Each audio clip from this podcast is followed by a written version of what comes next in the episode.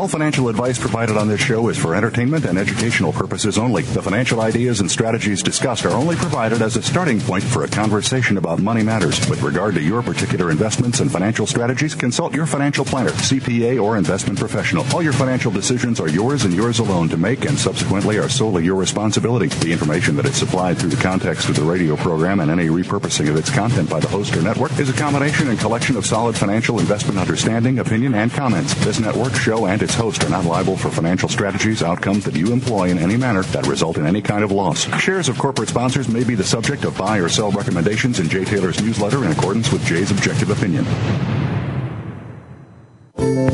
I'll be sliding down, I'll be gliding down. Try not to try too hard, it's just a lovely ride. Welcome to Turning Hard Times into Good Times with your host, Jay Taylor. This hour will help investors fix issues and achieve personal gain. Now here's your host, Jay Taylor.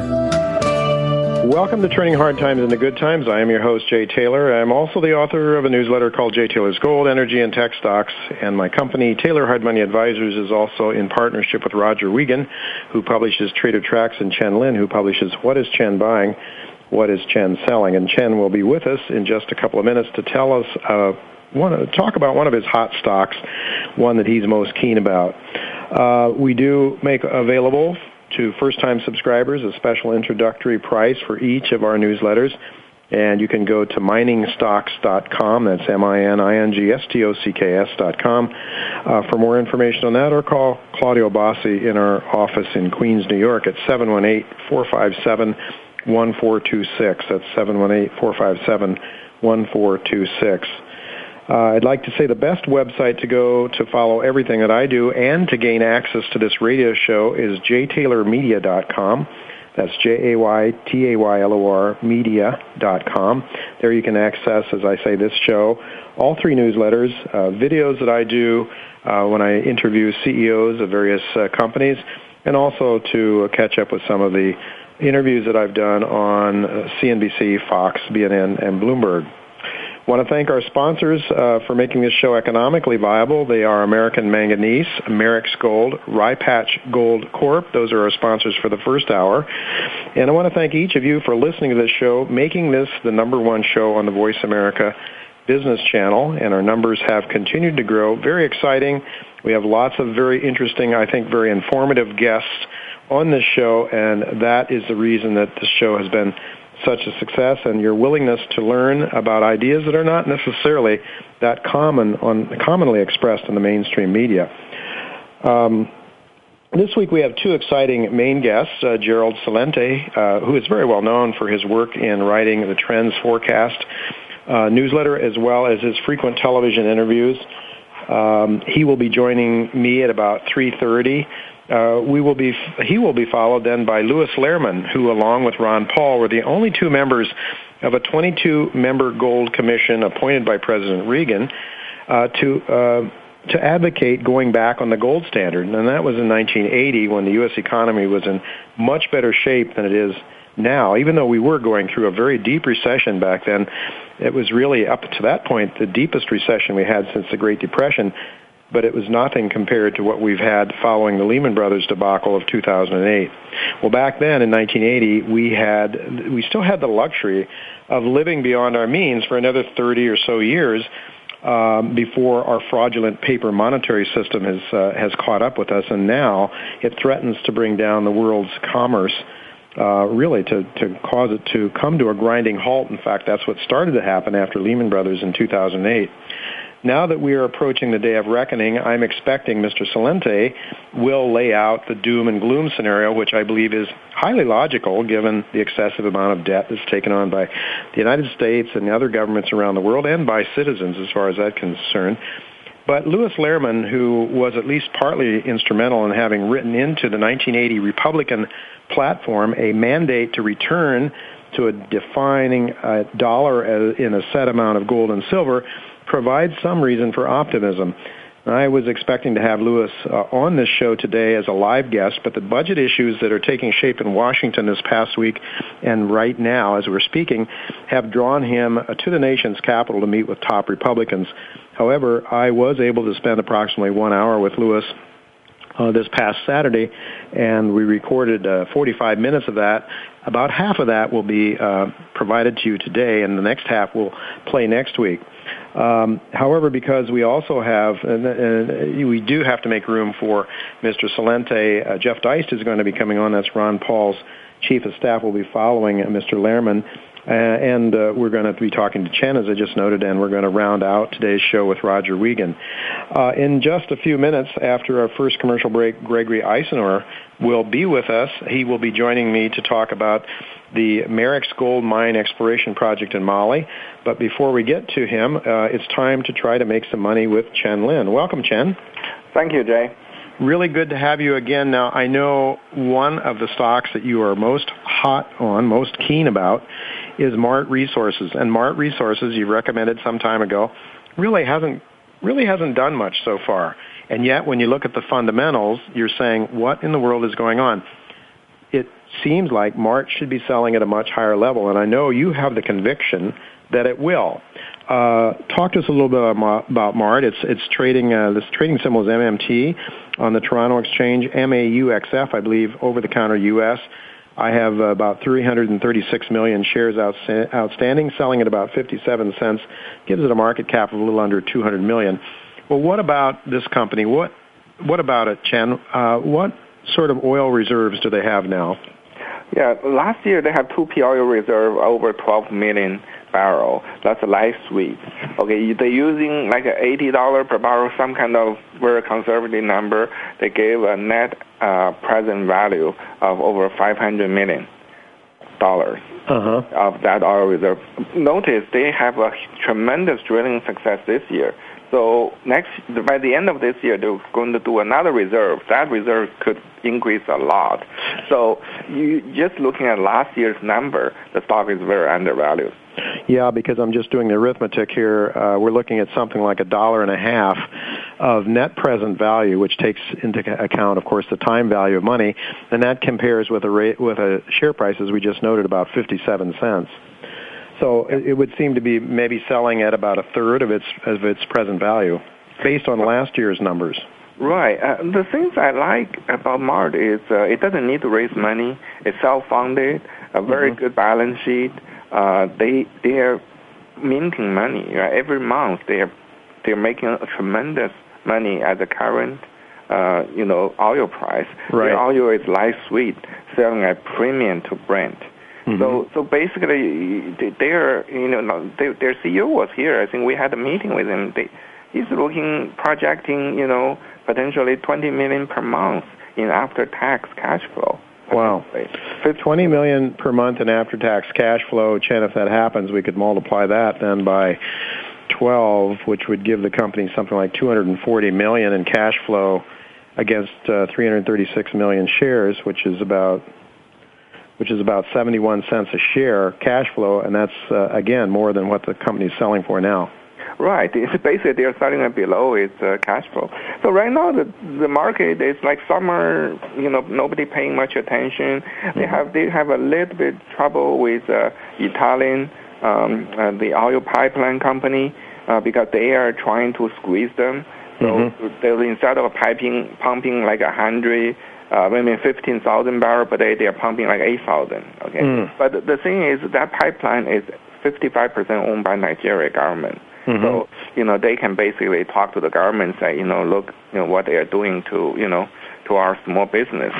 So I think this can be resolved pretty soon. Once that's resolved, they will almost double their production instantaneously. The maximum, the pipeline limit is 18,000 barrels per day. I think they will reach it by the end of this year, and then they will have to build a new pipeline to accommodate their production, because the production just keep piling on. Every well has been successful so far. Every single well was successful. How many wells do they have now that are producing, Chen? Oh, that's a good question. I think they have, I think they're scheduled to have something like 8 or 9 by the year end. Right. They have four wells in production, IMU 1, 5, 6, 7. Mm-hmm. They're drilling 8. 8 is already, good well from the initial log. They're going to do some testing. Then they're going to drill 9, 10, 11, 12. Yeah, over there, it's just life all over. So everywhere well seems to be a hit. So all these production come up. And used to be last year, they only... from 2 wells, both were running single zone. Mm-hmm. And now they have 4 wells, 2 new wells running at double zone. And then they continue. Every well they will be running at double zone. And then they potentially drill horizontal well.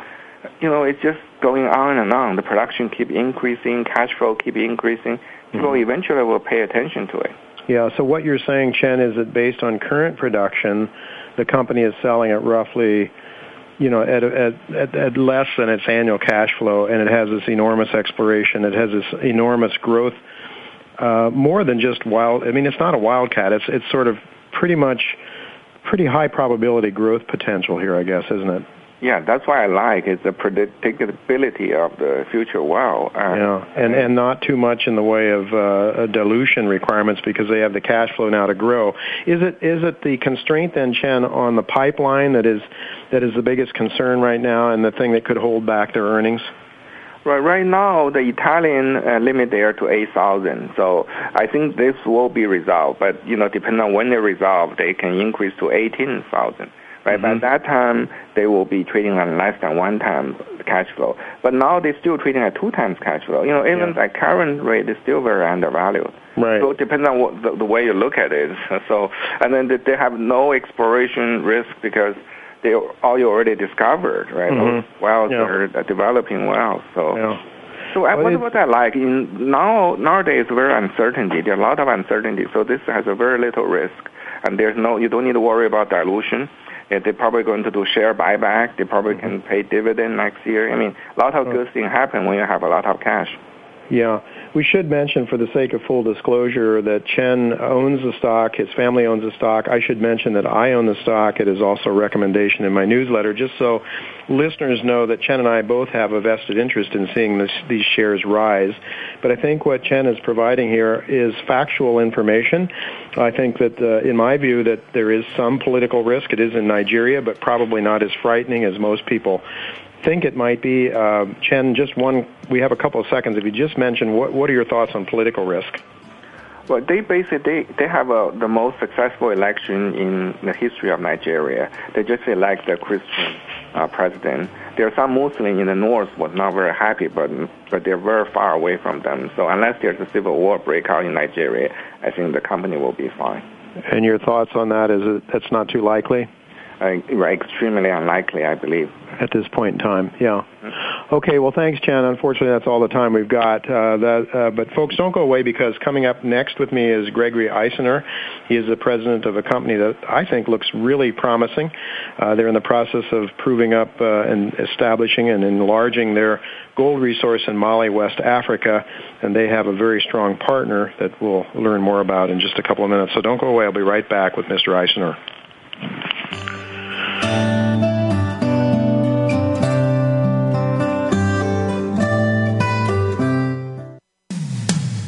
When it comes to business, you'll find the experts here. Voice America Business Network. This program is brought to you by San Gold at www.sangold.ca. San Gold is an aggressive gold company operating in Manitoba, Canada, a top 10 gold mining region. San Gold continues to show tremendous exploration success. With 2 mines already in production, the company is now revealing a new gold mining trend. Discover the potential at San Gold. Trading symbol SGRCF on the OTCQX and SGR on the Toronto Exchange. Visit our website at www.sangold.ca.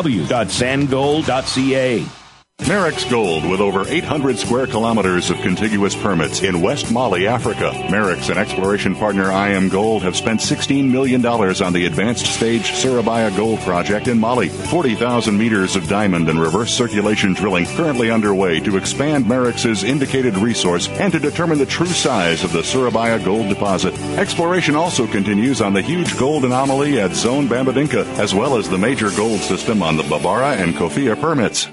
Smash Minerals is a gold exploration company in the Yukon whose management was responsible for the first significant gold discovery in the White Gold District with Underworld Resources, which was then sold to Kinross Gold in 2010. Smash holds one of the biggest claim blocks in the Yukon, and exploration has already identified 3 targets. Intellectual capital, combined with advanced technology, will enable Smash to be quick to drilling in August 2011. You can discover Smash Minerals on the TSX Venture under the symbol SSH. Want to know more about how you can turn financial losses from the most devastating stock market and economic decline since the 1930s into wealth and prosperity? A successful strategy for dealing with adversity requires a proper diagnosis of the causes and solutions to underlying problems. By applying rarely taught Austrian economic theory to policies implemented by our policymakers, Jay Taylor has been able to triple the value of his model portfolio since 2000, while the stock market has been in the worst bear market in decades. At miningstocks.com, Jay and his associates provide a framework for turning the pains of the current bear market and recession into investment gains. Jay is a frequent radio and TV guest and speaker at investment conferences where he shares his highly profitable Austrian economic insights at a time when most people are seeing their 401ks become 201ks or worse. He is available to share his rare profit-making insights via radio, TV, and public speaking engagements. To profit from Jay's insights, call 718-457-1426 or visit miningstocks.com to subscribe to his profitable newsletters. Voice America Business Network, the bottom line in business. Welcome to the human race. Some kind of love and ride. I'll be sliding down, I'll be gliding down. Try not to try too hard, it's just a lovely ride. You're listening to Turning Hard Times into Good Times with your host, Jay Taylor. If you have a question or comment about today's show, Jay would love to hear from you at 1-866-472-5790. That's 1-866-472-5790. You can also send an email to questionsfortaylor at gmail.com. That's questions, the number 4, Taylor at gmail.com. Now, back to our program. Welcome back to Turning Hard Times into Good Times. I am your host, Jay Taylor, and I'm really pleased to have with me once again Gregory Isnor. He is the president and CEO of Merrex Gold, Inc., and that's a company that trades on the Toronto Exchange under the symbol MXI. It's approximately 119 million shares outstanding, selling at about 49 or 50 cents per share, giving it a market cap of about $58 million or so. Welcome back, Gregory, to Turning Hard Times into Good Times. Well, Jay, I'm glad to be on your show again. Pleased to be here. Well, it's really good to have you here. This is a company that I have. Your company has been recommended in my newsletter. I should let listeners know that. Also, I am a shareholder, so again, just for the sake of full disclosure, so people know that I may have a vested interest in seeing good things happen for this company. We'll get that out of the way. Well, the number of people listening to this show, Gregory, has been increasing very nicely. So I have an idea, and that has happened a lot since the last time we spoke, so I have an idea we could have a lot of new people joining us today. Let's just give a general overview of your company and its project. Your primary focus is on the Sarabaya project. That's in Mali, West Africa. Is that right? That's correct. That's our flagship project. Flagship project, and you have, I think this is very important, you do have a very significant partner. Who is that? Our partner is IAMGOLD. They're spending now $10.5 million to earn 50% of our project, and they're in the middle of that now. We expect that by the end of this year, 2011, they will have earned their 50%. Then it's a 50-50 JV. Then 50%, you have to put up 50% of the of the exploration development, as do they then going forward. And up to this point in time, they've been spending the money to expand the project. Let's talk about the project then. You have, what is the current gold resource? The current resource now is 377,000 ounces of 2.37 grams. Mm-hmm. It's 80% indicated. It's some of it's measured. It's tightly drilled off. It was done that way to show the continuity, to show that the deposit hangs together and it's open at depth along strike, and and I think that's what attracted IAMGOLD to the project, the grade in particular. The grade, which is quite high, because this is an open pit target, is it not? Yes, it is. The mineralization comes to surface and it goes at depth. They're, subvertical vein system. It's a big shear system that we're tracking, and the Sarabaya system, the Sarabaya structure, is 10 kilometers long, and our resource that we've drilled off to date is over 1 kilometer. So 1/10 of the strike length has been drilled to date, and that is where that 337,000 ounces has come from. Is that likely to increase over that over that 1 kilometer strike length with some infill drilling? Yes, it is. Good question. That's part of the diamond drilling program this year, is to infill drill and to test that at depth. There's obviously, typical to a lot of the West African deposits, there are high-grade chutes and plunging chutes, and we're seeing some of that happen in this deposit we have now. What is the depth so far that this deposit's been drilled to, that from which that 377,000 ounces may have come from? It's to about 225 meters to date. Obviously, there are some deeper holes that have intersected good mineralization, but the resource is to that approximate depth. And is that pretty much more or less considered the maximum depth that you could do an open pit, or is that to be determined yet? Well, I think the pit. I think what's interesting about Sarabaya is that our saprolite, our oxide material, is very deep, deeper than a lot of the other deposits in the area. So you'd probably take a pit deeper, but I would give 300 meters to every step of a pit in that area, and certainly this deposit is capable of that. Because, of course, a lot has to do with the geometry of a deposit and what its stripping ratio will be as to how deep you can go and so forth. Any sense of the stripping ratio, or is it too early to know that yet? Too early to tell, but what we have at Sarabaya, we have two parallel structures. And when IAMGOLD got involved in this project, they said, let's see just how big this thing is. So we've started a program of 500-meter step-outs, RC drilling, fences, heel-to-toe RC holes along the two structures. And we have, in fact, identified or proven the existence of another structure parallel to Sarabaya. The RC drilling has outlined some very significant mineralization in that parallel structure to the east.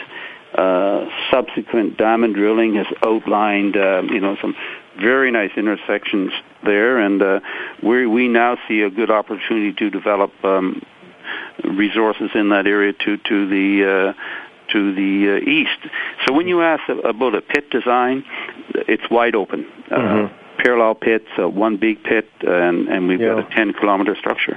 How far apart is this parallel structure that you've discovered? How far is it from the current existing structure that you've been working on most?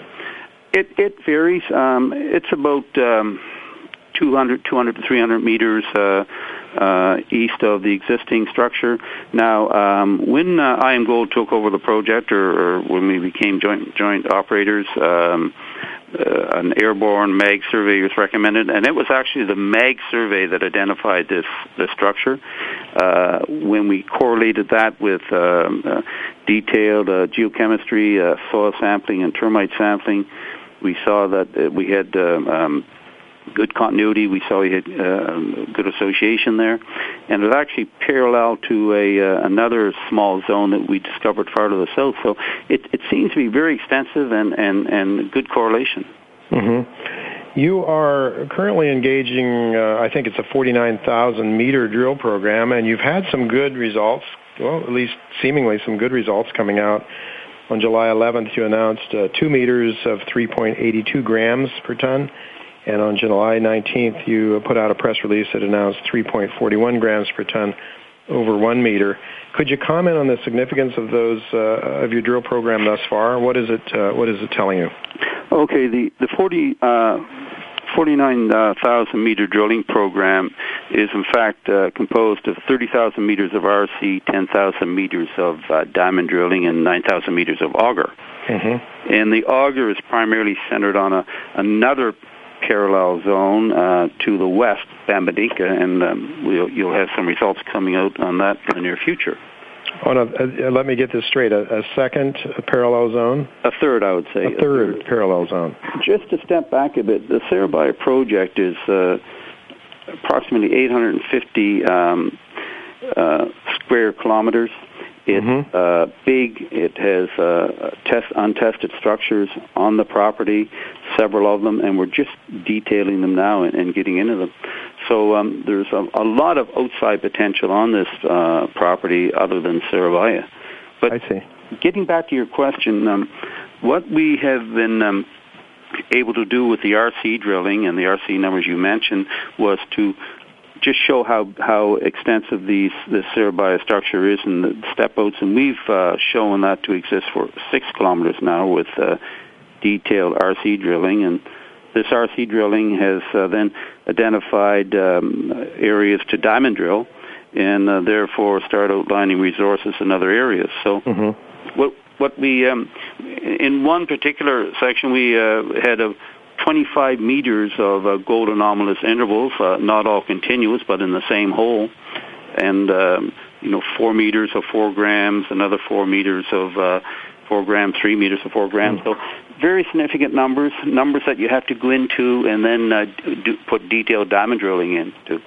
So we're just at the beginning now of expanding this resource. Well, let me just see if I'm thinking along the right lines here, Gregory. If you have 377,000 ounces now in a 1 kilometer strike length on one structure to a depth of about 225 meters, you have infill drilling that could increase that. I'm guessing, I don't know, without maybe another 100,000 ounces. Am I off base in suggesting that? Well, it's hard to say. You know, you got to be careful because you don't know until you have the stats, right? That's right. And we're just putting that information out now.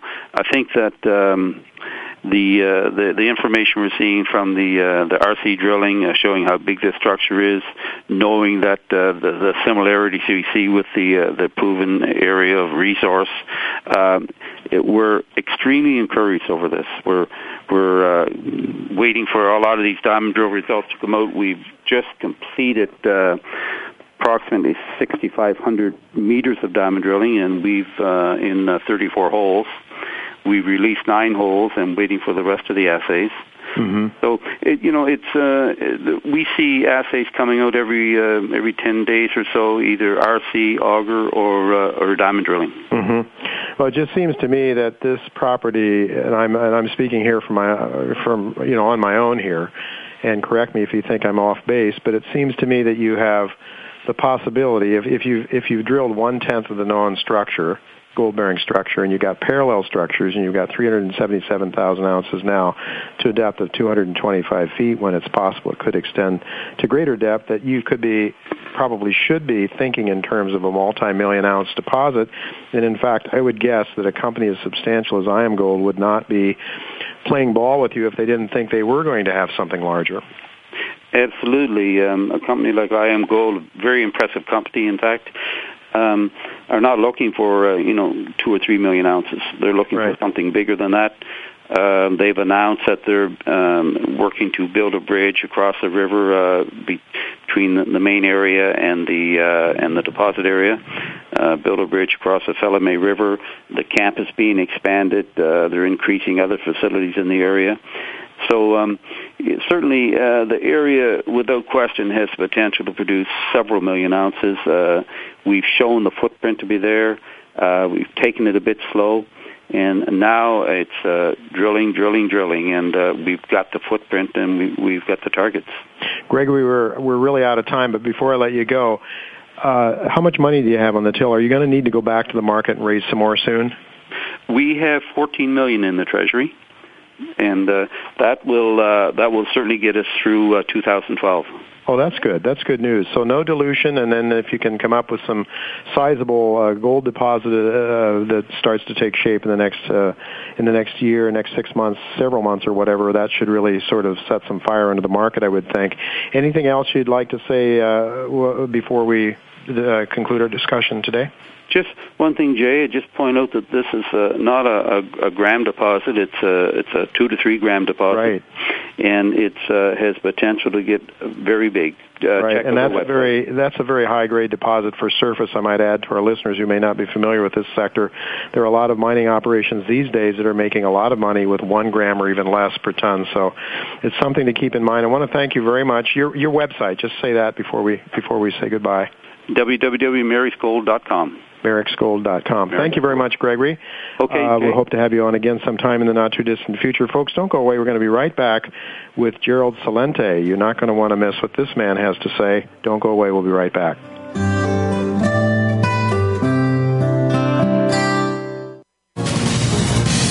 Voice America Business Network, the bottom line in business.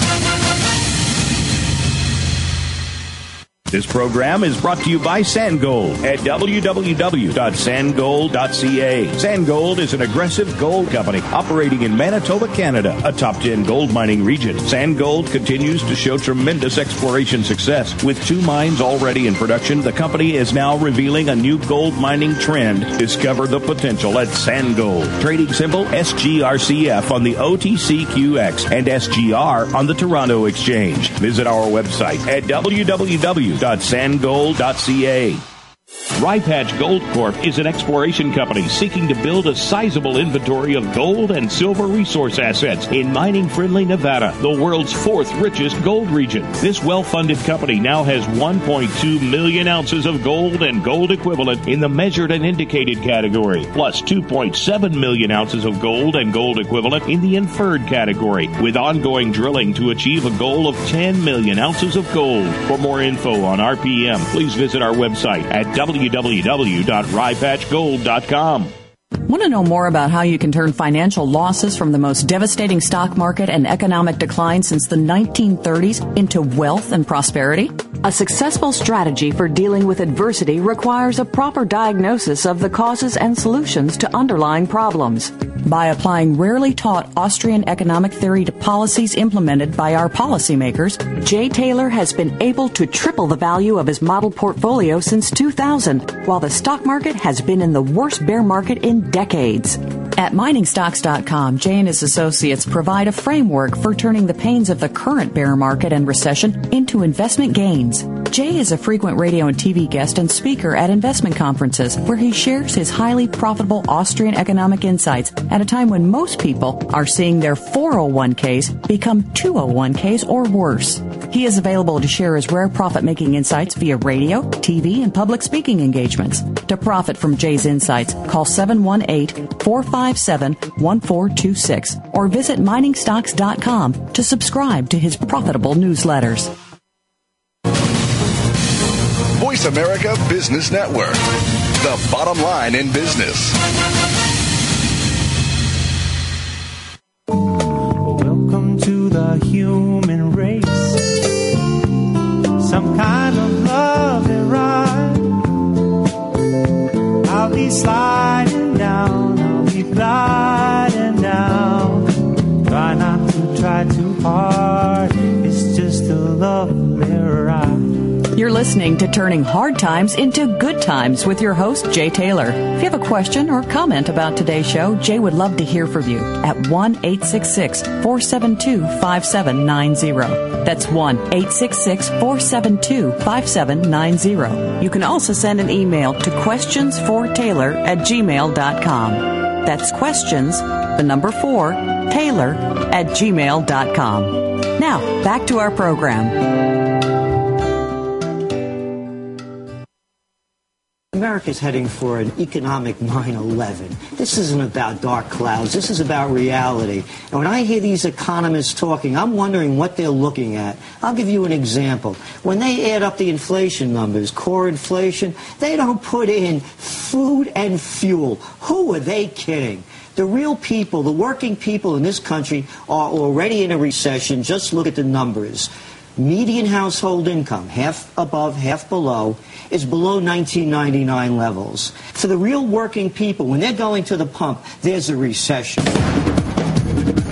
People saying this housing crunch is going to be over in 3 months, it's just beginning. And by the way, the subprime problem, that's the crack in the foundation. It's going to topple like the World Trade Center from the top. All these deals that were being done by these bigwigs, you take companies like Maclau in New York City, $7 billion worth of real estate with $30 million down. Who does deals like this? And these kind of deals have been doing all over the world.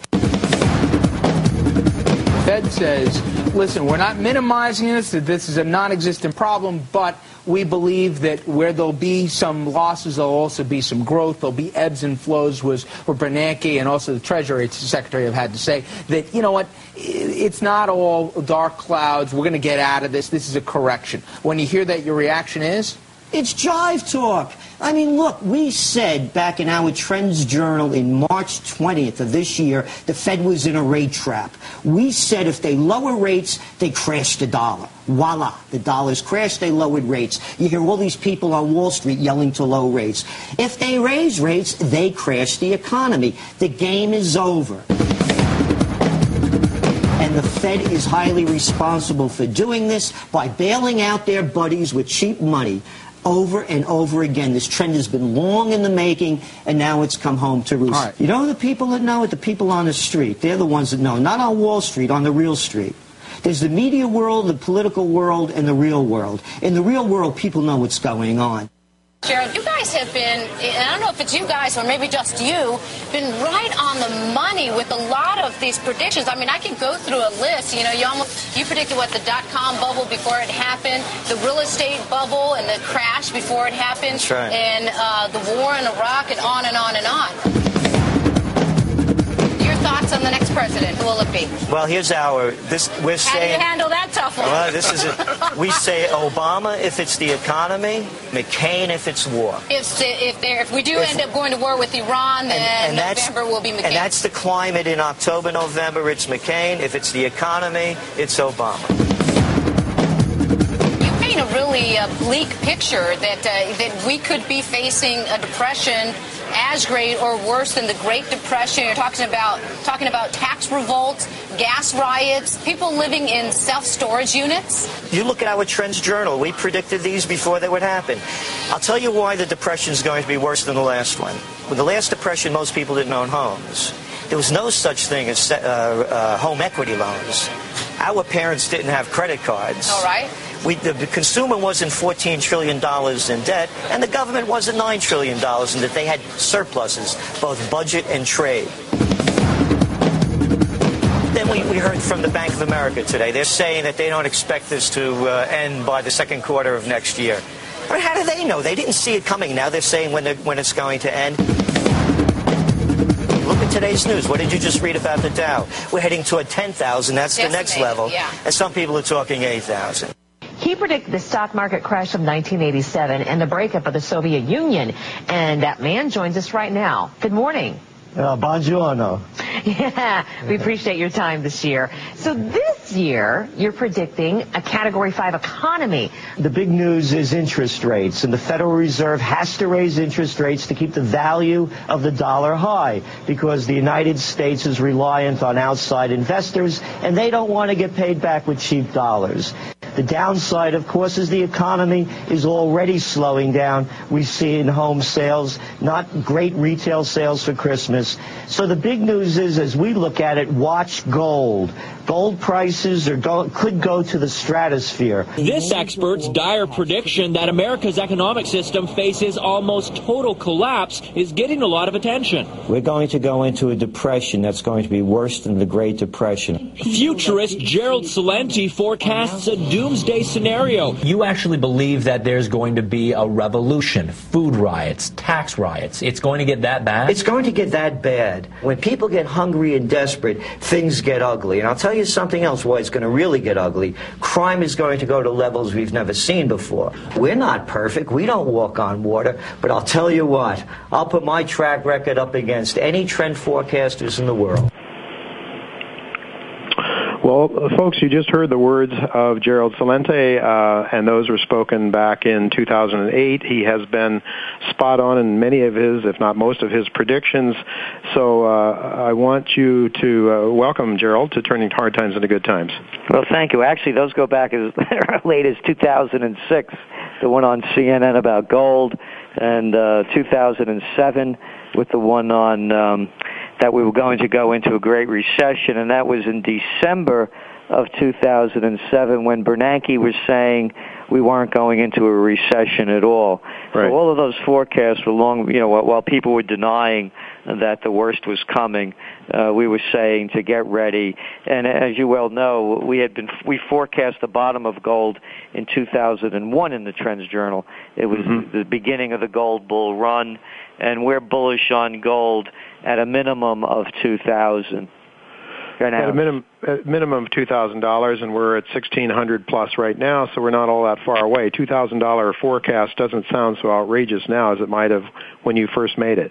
Yes, and the only reason we're putting a ceiling on it temporarily is because we don't know what scheme undreamed of that the government's going to do to prevent us from getting more gold, owning more gold, or from suppressing the price. Well, so we have the U.S. government has the potential to do that. They've done it before. I think they have, and the gold antitrust action people for sure have been alleging that there has been a conspiracy to keep the gold price down for some time. You know, all kinds of allegations.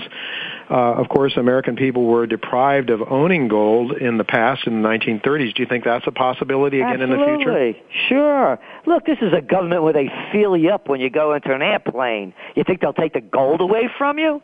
Yeah. My God. Hey, how about a little waterboarding next week? Yeah. I mean, come on, look what this country has become. You know, I get a kick out of it. People, they rail on Obama, say, oh, he's a socialist, he's a Marxist. No, he's not. And socialism is egalitarianism, equalism. Yeah, well, that's true. Yeah, he's a fascist. This is a fascist country. I'm glad fascism has come to America. I've said this for 2 years. I got to kick Jesse Ventura, who I like, by the way. You know, he's in the news now. He said America's turning fascist.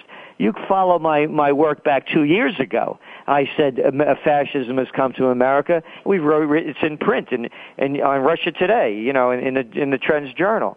This is fascist. It's the merger of state and corporate powers. Hey, listen, Jay, you need some health insurance? We're going to privatize it. We're going to make you buy from our pals who sell insurance. Mm-hmm. That's what they call Obamacare. Right. Hey, your company's in trouble. The name is AIG, Goldman Sachs gang, Merrill Lynch mob. Don't worry about it, guys. You're not going to lose. Right. Yeah, so it's socialism for the rich. It's impoverishment for the poor. Fascism has taken over. Right. The merger of state and corporate powers by definition. That's the definition that I was taught a long time ago, for sure, and socialism would be more egalitarian. Well, one of the ideas we've had, one of our guests, Dr. Robert McHugh, in the past has said, look, if we had taken those trillions of dollars and refunded people's taxes going back for the last 3 years, it might have done something to kickstart this economy. Any thoughts on that idea? Oh, yeah, it would have been, but that's not the answer. You know, that's only a temporary salve. Where are you going to get the money from? The money still has to come from someplace. Right. No, the whole system has to change. You know, when they talk about a renaissance, what was a renaissance? A rebirth, a rediscovery. Mm-hmm. So I simply say, when was America operating more efficiently? When were we the most egalitarian nation on earth? I could tell you when they had the Glass-Steagall Act in place that prevented the banks from becoming the criminal operations that they become. Mm-hmm. When was the consumer doing better and the average worker? Oh, when we had trade barriers. Oh, trade barriers? Oh, you want to be a protectionist? No, I don't. I just don't want to give my country away to China. Could you handle that, folks? You know, it's not free trade. It's slave trade.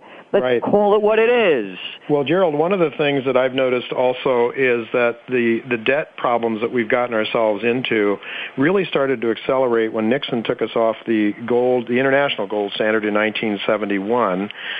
Is it possible that the move towards fiat money and away from the honest money, gold-backed money, is also was an enabler to this system of fascism? Yes, in a lot of ways. And let's not forget what the other element of fascism is, continuing state of war. Right. Let's look why Nixon took us off the gold standard, permanently. Sure, because we didn't want to tell the people of America they were going to have to pay for war and for socialism, so we went into debt. And then exactly. De Gaulle said to us, we don't want your stinking dollars anymore. Give us the real thing. The dollars started leaving the Treasury, and so Nixon just slammed the gold window, right? That's right. People, to me, people ask me, who is the greatest president of our lifetime? My lifetime, I could say it was Dwight D. Eisenhower. That's what I believe. And by the way, I always make this clear when I'm talking to any audience and on any show.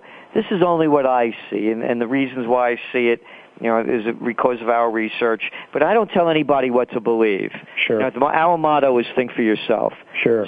So in saying that, to me, Eisenhower was the greatest president. Unlike these little chicken hawks and big mouths out there that are all ready to go to war, like Bush and Obama, that have never fought a day in their lives. They didn't get in a schoolyard brawl, let alone a barroom brawl. Eisenhower, on the other hand, five-star general, Supreme Commander of the Allied Forces, two-term president, Republican at that. He warns the nation, the military-industrial complex is taking over the country. Voila, Absolutely. Here we are. Hey, Absolutely. You're losing in Iraq. You're bogged down in Afghanistan. You know what, Jay? I say let's start another one. Why don't we go to Libya? Yep. Nah, Libya's not good enough. Okay, we're droning Pakistan with predators. Why don't we open up another battlefield over in Yemen? Let's drain every last penny out of the country, just like they've done throughout history. And you don't have to go back to the Romans. Just go back to the kissing cousins of America. Oh, those Brits. Yeah. Oh, yeah, the sun never set on their empire. And boy, did they go broke. Here we are again. They're robbing us in broad daylight. And when I say fascism, try this one on.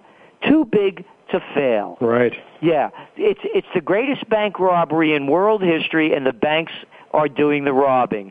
Right. Ben Bernanke, not Osama bin Laden, is America's public enemy number one, pre-Obama's pre-death, and now. This guy is robbing us by devaluing our dollar as every time he goes on the air. I don't give investment advice, but what I do is I go long on my gold contracts before Bernanke hits the airwaves. Go back to May 27th.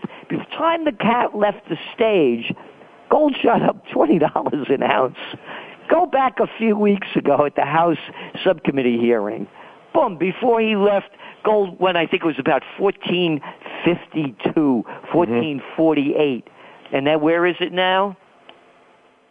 1540 something. Right. And now it's over $1,600 an ounce. Right.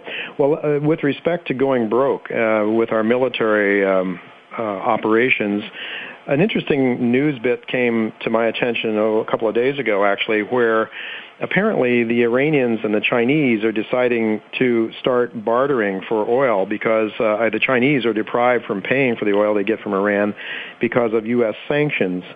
And it seems to me that, this could be pretty important because if the Chinese are basically saying, we don't need your dollars anymore, we'll just barter with Iran, could this be the start of the demise in the U.S. dollar as the world's reserve currency, do you think? It's already happened. I mean, China and Russia are dealing with yuan and rubles.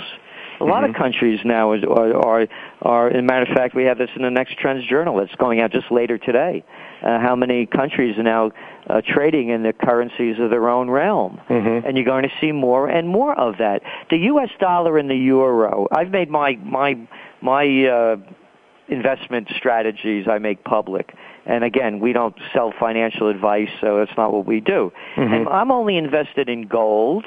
And by the way, my first buy of gold, it was $187.50 an ounce way back in the 70s, late 70s. Yep. So I've been doing this for a while. And the other one is, and I bought a little bit of silver, and I'm in Swiss francs. That's it. That's my total investment strategy. Because to me, the Swiss are the money cockroaches of the world. you know, all of these revolutions going on. The money has to be washed somewhere. And look what they did during World War II. A wonderful job. You know, the whole world's aflame around them, and people are still washing money through Switzerland. So I believe the Swiss franc and gold are those are my primary investments. And those have worked out extremely well. If we look at wood, yeah. If you look at the gold, at the top of the stock market in 2000, it was a 44-to-1 ratio. I don't know, I guess it's down below 10. It must be around 7 or 8 right now, gold to the Dow. And we've seen throughout history, Gerald, when the equity markets finally hit their bottom, we've seen something like a 1-to-1 ratio between gold and the Dow. Do you think that's possible? And if so, where do you think the Dow might go? I don't know, because the Dow is there are a lot of elements in this that have to be watched carefully, because there was also a time when you go back to those kind of ratios and relationships, you didn't have interest rates at near zero. Yeah. So where do you put your money if you're the average Joe or a sucker that you want to play the stock market? Mm-hmm. You can't put it in the bank. In the old days, you used to put it in the bank and you used to get a return on interest rate that was comparable to a rise in inflation, so a lot of times above it. Yeah. And now what do? You put your money in the bank, and they get to keep it for free. How about that? And then try getting it out. Yeah. Oh, I wrote a story in the Trends Journal when, you know, we predicted the panic of 2008. I took the domain name out in 2007. And so when the panic happened, you know, I ran over to the Key Bank right around the corner from me, and I called them up the day before, and I told them I was going to make a sizable withdrawal, and I wanted it in a certain kind of denomination, including $100 bills. Mm-hmm. And when I went there, they started giving me a song and a dance. I had to bring one of my co-workers with me over here because I wanted them to witness it. When this thing starts collapsing, you're not going to get your money out. They're going to do it like they do in every third world country. You know, what's that song about Argentina, you know? Yeah. Here we are again. Right. Well, sure. And we're going to start seeing the same thing. If there's a terrorist strike, a financial calamity, the last time they did, they closed down Wall Street. I couldn't cash out of CDs. Mm-hmm. This time we believe they're going to close down the banks because they're going to devalue the dollar is our forecast. They're already devaluing it in front of our eyes so they could pay off this debt somehow. And it's just going to continue to go down the drain, and more people that hold on to dollars, to me, are going to be more enslaved into the system, because those dollars won't be worth the paper they're not printed on. So, Gerald, do you see likelihood of a hyperinflation ahead of us? It's not so much as a hyperinflation as a devaluation. Mm-hmm. So you have a combination of the two. You could call it anything you want, in the sense that if you live in Zimbabwe, you know, the price of coffee on the world market, yes, it's gone up, but not to the hyperinflation levels. But if you're buying it with Zimbabwean dollars, you're going to need a couple of million of them. Yeah. So that's what we're going to see more of, a devaluation, and including into inflation that'll make it feel like a hyperinflation. For example, going back to 1933 with the National Emergency Banking Act, when they prohibited people from when you had to turn in all your gold. What did they do? The dollar was pegged to gold at what? $20.62 an ounce. Right. Something like that. And after they got it all in, they re-pegged it at $35 an ounce, which meant that your dollar was just worth 40% less. You call that inflation? Right. Yes, so they paid the people the lower price and then jacked the price up after they had confiscated it from folks. Exactly. And this is so. What should people do if that's a prospect for the future? What should people do that own gold now? Well, I only say what I do. Mm-hmm. I have gold in a very safe place, out of the reach of the law and a burglar and the banks. I won't keep anything in the banks. I keep my business money in the banks that I have to cover expenses, and I have as little in there as possible. And again, for myself, you know, it's GCs, Gerald Celente's 3 Gs, gold, guns, and a getaway plan. Because, you know, you want to keep bombing other countries. You want to keep expanding your global reach in wars. As we used to say in the Bronx, payback's a bitch. And so if you want to keep bombing Gaddafi, and Gaddafi keeps saying, I'm going to get even with you, there's going to be a point when that starts happening, whether it's Gaddafi, Afghanistan, Iraq, Pakistan, Yemen, you name the country. So we think there's going to be some kind of a false flag or real terror strike. False flag, conspiracy theorist.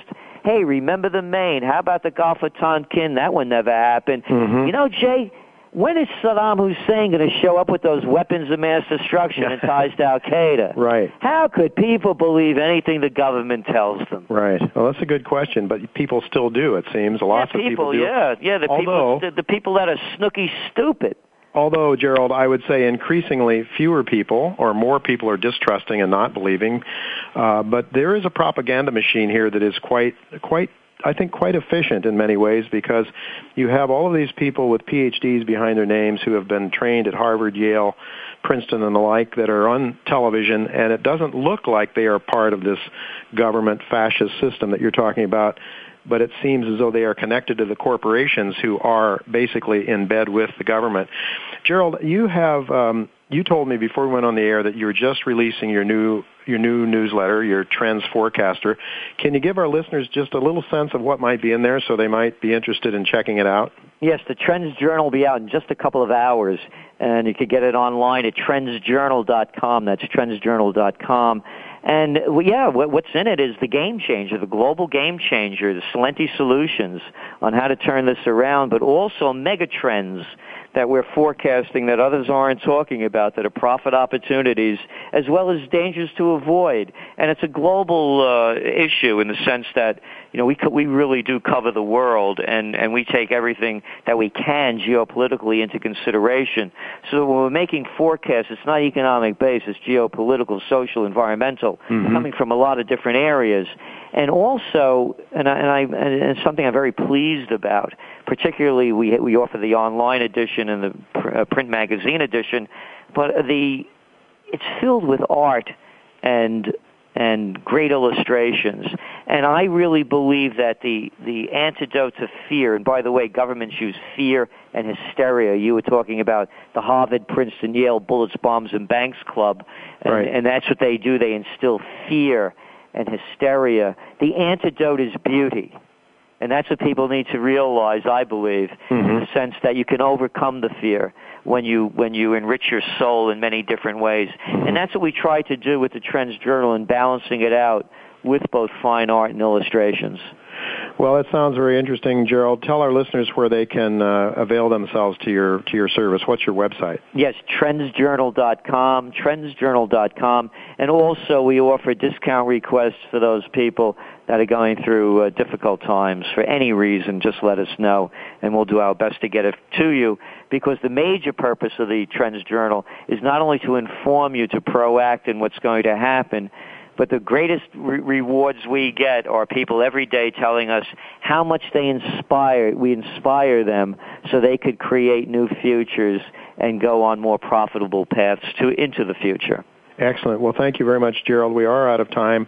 Thank you for taking your valuable time and sharing it with our listeners. Folks, don't go away, because we're going to be right back with Lewis Lehrman. He was one of two members. He and Ron Paul were two members who suggested that we should go back on a gold standard. They were members of President Reagan's 22-member gold commission.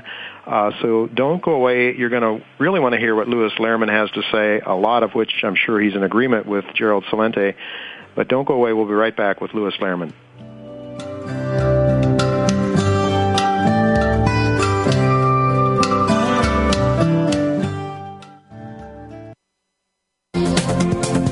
Business community's first choice in Internet Talk Radio, Voice America Business Network.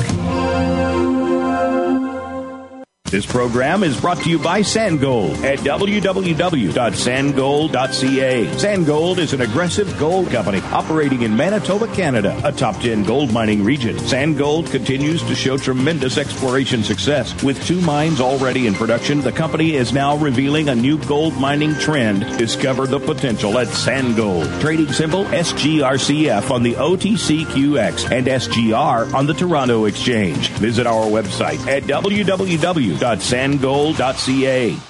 Legend Gold Corp is a gold exploration company with flagship projects in Mali, West Africa. With successful drilling programs and new discoveries this year, we are in an exciting position to advance our two gold deposits. Shareholder value is anchored at Chucamala by a 43-101 compliant resource of approximately 600,000 ounces of gold. The recent addition of the Munaina project offers the potential for a third gold strike. Legend Gold trades under the symbol LGN on the TSX Venture Exchange. Please go to our website at www.legendgold.com. Rye Patch Gold Corp is an exploration company seeking to build a sizable inventory of gold and silver resource assets in mining-friendly Nevada, the world's fourth richest gold region. This well-funded company now has 1.2 million ounces of gold and gold equivalent in the measured and indicated category, plus 2.7 million ounces of gold and gold equivalent in the inferred category, with ongoing drilling to achieve a goal of 10 million ounces of gold. For more info on RPM, please visit our website at www.rypatchgold.com. The business community's first choice in Internet Talk Radio, Voice America Business Network.